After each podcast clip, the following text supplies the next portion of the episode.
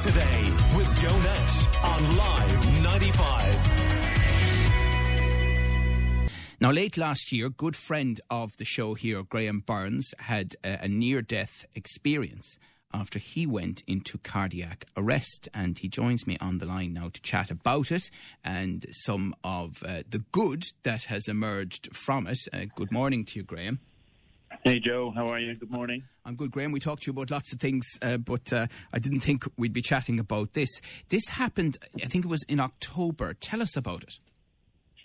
Um, yeah, it is a, a definitely a bit of a good news story, but just before uh, mentioning anything about it, it, it, I suppose, fades into insignificance when you listen to how you describe what's going on in Ukraine. So, um, yeah, I, I, I sometimes think uh, when we when we hear stories of that, we don't actually realise how how fortunate we are um, where we where we're sitting in, in in our in our relatively comfortable lives. Um, but you're right. Uh, it it it was uh, certainly a, a, very close call last October.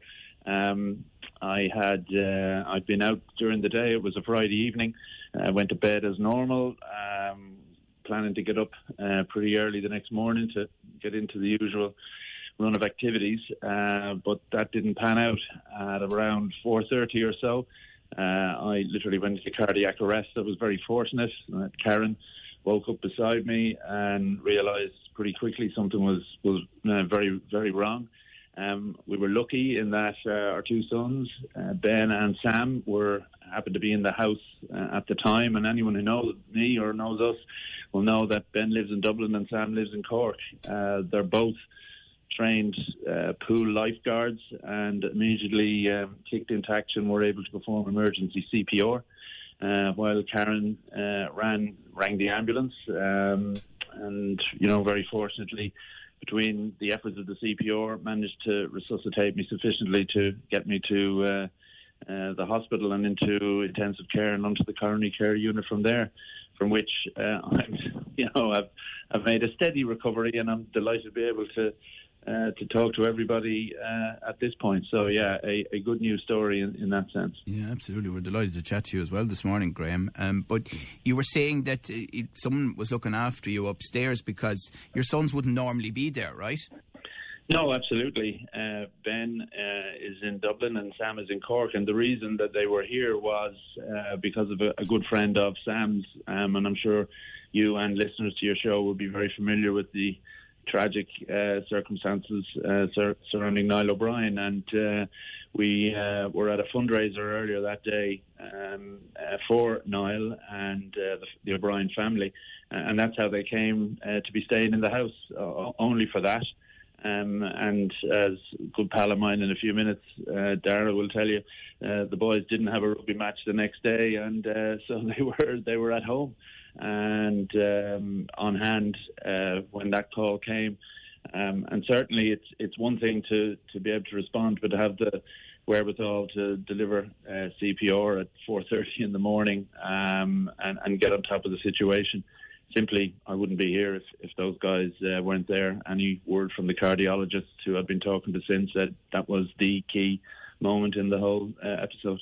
Yeah, and, and, we remember Niall as well. Uh, God rest Niall, and mm. remember that story at the time. Um, but from your perspective, then, uh, you know, not to state the obvious, but uh, the thing that went wrong for you was the cardiac arrest. But a lot of things did go right for you. Your, your, your wife, obviously, waking up and realizing, oh, okay, there's a problem here, and your sons. And I mean, it's amazing to think that you know their training uh, would have kicked in so well because obviously it's a terrifying and emotional thing to be um, performing CPR on your dad. Absolutely. I mean, it, it goes without saying. Um, I don't know if the boot was on the other foot, uh, I'd react. And I guess you don't know uh, until you're in that uh, situation. So, uh, part of, of, of, what I'm trying to do is, is raise awareness that um, and, and I think we're all familiar with uh, history. Will tell you that there are uh, thousands of people who are in exactly the same situation as me, but didn't make it through. Um, only I had people A around me and B who, who knew what to do in those set of circumstances. Um, you know, I think they went on instinct and they just got on with it and, and dealt with that situation as it presented itself. Um, and I'm, you know, eternally grateful uh, to naturally them and to everyone uh, thereafter who, who, who helped me along. Um, because without that support, um, you know, things could have been and would have been uh, very different. Right. And forgive me if this is a stupid question, Graham Burns, but did, did, did your heart stop? I mean, is that what happened? Yeah. Um, the electrics uh, that control the, the, uh, the rhythm of the heart didn't fire uh, as there was an interrupted um, heart rhythm. Um, the, the beats that you, you we all see when we watch various hospital documentaries didn't fire on that screen, um, and the electrics required to kick that back in didn't happen. So, uh, as a result of uh, that period in hospital, I now have what's called this ICD, mobile defib device, which, in the event of an irregular heartbeat or an extended uh, period like that, the electrics will fire in to, to ensure that the heart does return to its normal rhythm. Um, so yeah, literally that heart stopped for a period of time. When I got to the ICU, um, this was Friday night, as I say, at 4.30. I came round at uh, 1 o'clock on Sunday. Uh, I woke up and I kind of thought, mm, something's after happening here. And uh, then all the jigsaw started falling into place.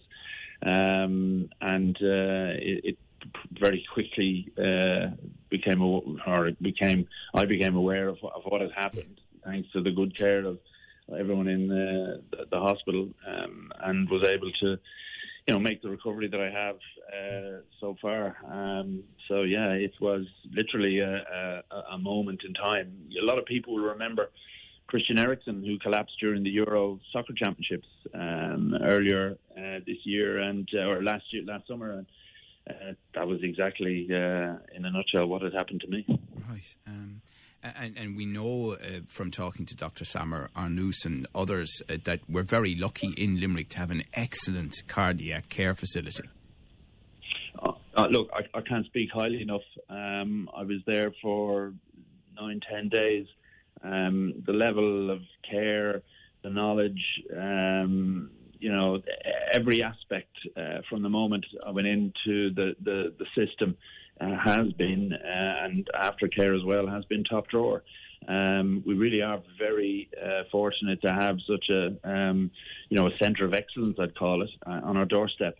Um, I know a lot is said of, of, getting into the system and how you access the, the, the system, um, but once you're uh, once you're in there on the front line, um, I, I, just I, I, can't speak highly enough. The knowledge that some of the just even the nursing staff have alone, uh, they were able to tell me within you know two or three days what the, the, the next kind of couple of days looked like, and you know the cardiologists and the, and the specialists were were backing that up. Um, but yeah, top drawer. I can't uh, speak highly enough then. Yeah, we're chatting to Graham Burns about his experience. Um, and is there a gap in your memory, by the way, around what happened? Um, I remember going to bed on that Friday night, and I remember waking up on the Sunday. So yeah, from about you know the best part of uh, a day and a half, uh, I, I, I've absolutely no recollection. I've no recollection of the event. I've, I, I cannot remember going to the cardiac arrest. Obviously, there's a there's a, there's a certain amount of physical activity involved in CPR, but there's a, a you know absolutely no knowledge of that. So yeah, I had, uh, I was in a different place at that point. Yeah, extraordinary. Um, so uh, I, I often wonder in these situations. I mean, do you feel very edgy for a long time afterwards? You know, when something as traumatic as this happens to your body. Um, yeah, I, I, I remember um, it's, it's, it's, you know, it's complete extremes. I remember thinking, you know, my God, how lucky I've been. People are liking it to you're sitting on a train, you get up from your seat, you go and you grab a coffee, and you come back to find the carriage that we're sitting in has just been, you know, mangled in a crash, and you're going, oh, what the hell just happened there? And when you reflect on that, that that could have been you, um, it's just a, a really uh, amazing feeling. Uh, on the other side, is the euphoria of, of still being here to enjoy what um, we should enjoy, and I guess that's the the big sort of lesson out of it for me, in that it really grounds you um, in the moment. Um, you appreciate the finer things in life. Uh, you know, family, friends, um, and and the support of the community uh, around. They're the they're the things that you know really, for me, kept me in the game, uh, and it's been like that since. And um, you know, this upcoming uh, fundraiser is just a, a, a, small token of me trying to trying to put something back into the people who were, were so generous to me well, at the time. Well, that's it. I mean, people, Graham Burns would know you very well through CPL recruitment, and you've been very kind to give great advice here on this show over the years. But obviously, you uh, play a big role in the local rugby community as well through UL Bohs, and I know you've been involved with Munster Rugby um, too, and, and you uh, want to see if you can help through that, through the rugby community. Yeah, um, thanks to a number of people, um, and then namely, and we'll speak to him in a minute, Dara and, and his uh, friends on the Club Scene podcast. We had an idea that um, if we could get uh, some funds and raise awareness by, by coming out with a novel uh, concept to, to to get people to become involved. What we're doing is at the end of March, the Saturday the 26th, uh, to be precise there is a, a, full round of All Ireland League games. And what we want to do is to ask people involved in those league games who are playing to wear the socks of their former school or their former club, uh, former university in those games on that particular day. And the reason we're doing that is because that highlights just how tight knit the rugby community is. Uh, I've been very fortunate to be involved in a, in a, in a really great club, uh, in a really great game. Uh, I travel around the country to go to matches, and you meet uh, people who you used to play against and who played against friends of yours, and and it, and it really is a, a small place. Um, and you know the, the, feedback that I got when I was you know really recovering uh, was huge from that community.